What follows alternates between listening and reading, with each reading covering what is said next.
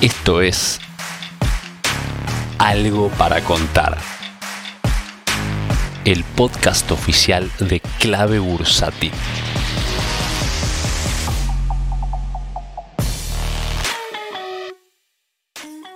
Muy buenas tardes, esto es Algo para contar, la segunda edición. Quien les habla es Gus Lucioni.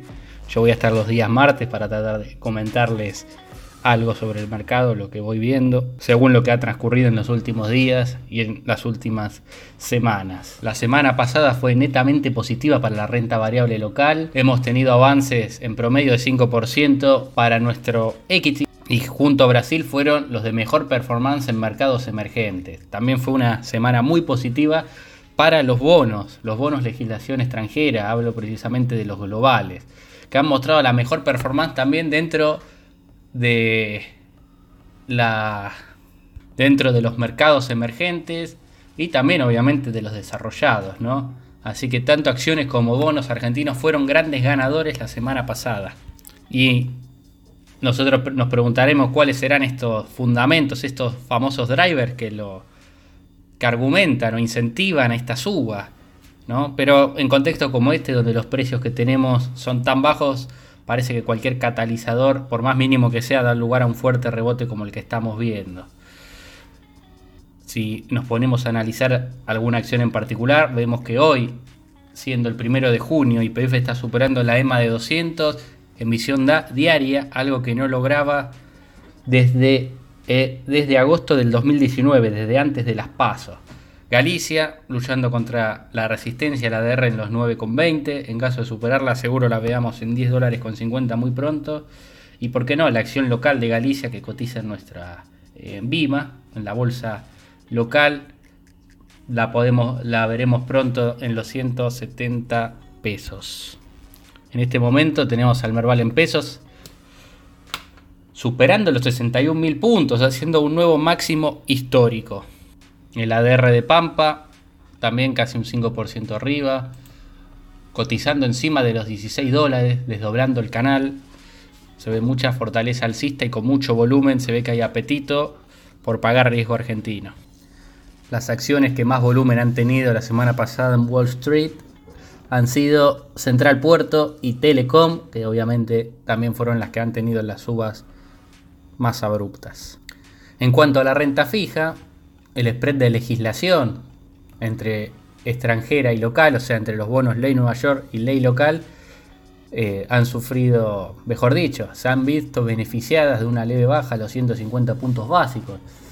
Esto me refiero al diferencial de rendimientos entre los bonos bajo ley local y ley extranjera, el cual se redujo bastante, cerca de 10 puntos básicos la semana pasada eh, y esta comprensión se dio en los plazos más cortos y largos, equilibrando de alguna forma la curva, pese que a primera impresión siempre la en esa pendiente negativa, ¿no? esa famosa curva invertida, pero tampoco parece querer ir querer irse arbitrando y acomodando y normalizando. el spread que más se achicó fue justamente el del GDB 41 y el AL 41 que pasó de 170 puntos básicos a 138. Recordemos tanto que los bonos 2038 y 2041 poseen Identure y Denture 2005, o sea que, contienen una mejor protección legal y se benefician de un reseteo de cupón mayor en julio cuando se va a producir el primer pago de servicios de los bonos que han sido reestructurados el año pasado. El AE38 y el GD38 este, mantuvo su diferencial en la zona de 185 puntos, que es la de mayor diferencia entre todos los bonos que cotizan en nuestro mercado, ley local versus ley extranjera. Insisto, considero que la E38 está injustamente castigado y es un bono muy interesante para tomar posición teniendo en cuenta este dato que les acabo de brindar. Con respecto a la deuda en pesos, el viernes pasado, 28 de mayo, fue una noche un poquito tensa, donde tras la comunicación del Banco Central 7290, que, que fue realizada a última hora del viernes, genera a mi entender un alto impacto y algunas aristas tanto políticas como económicas y financieras.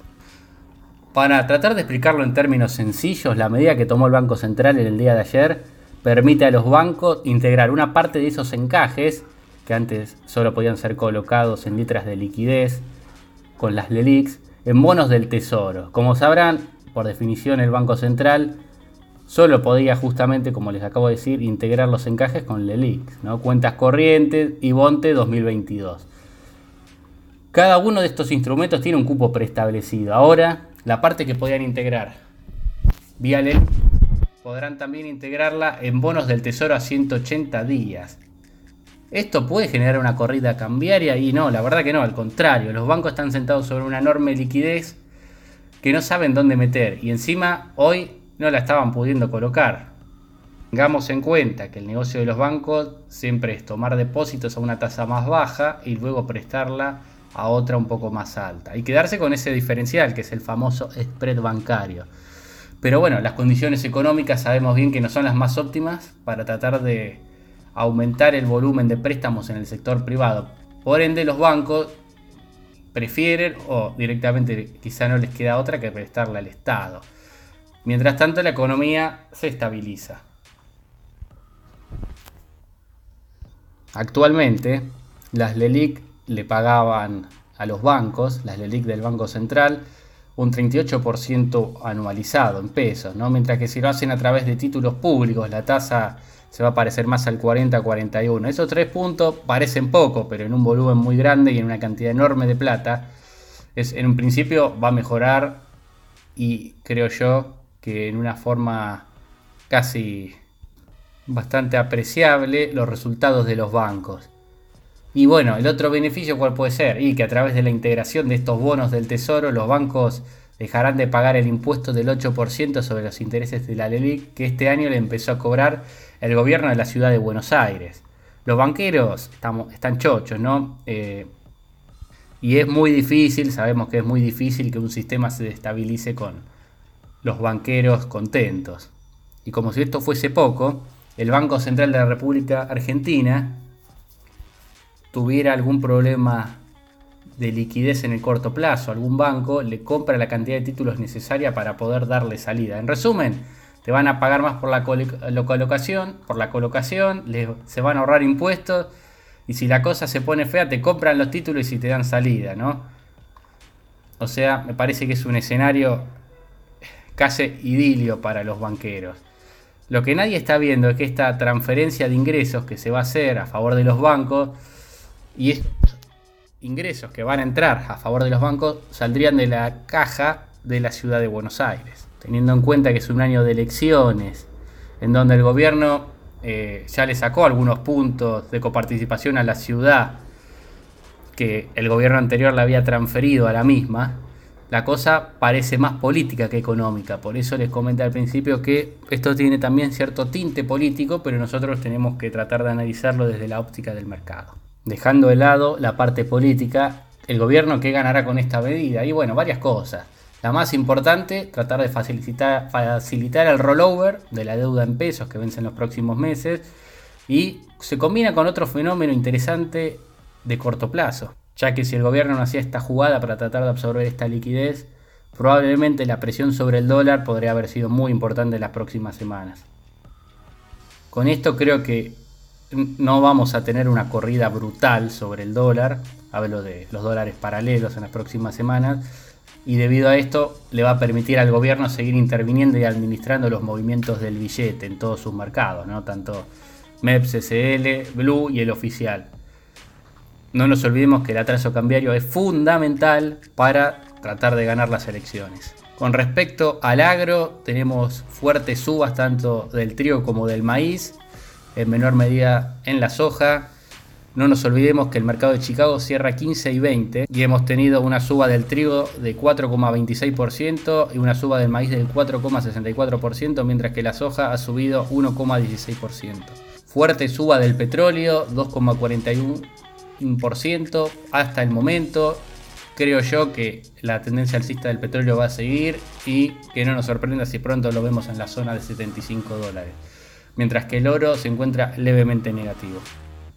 Así que bueno, me despido, hasta el martes que viene, saludos para todos, muy buena semana.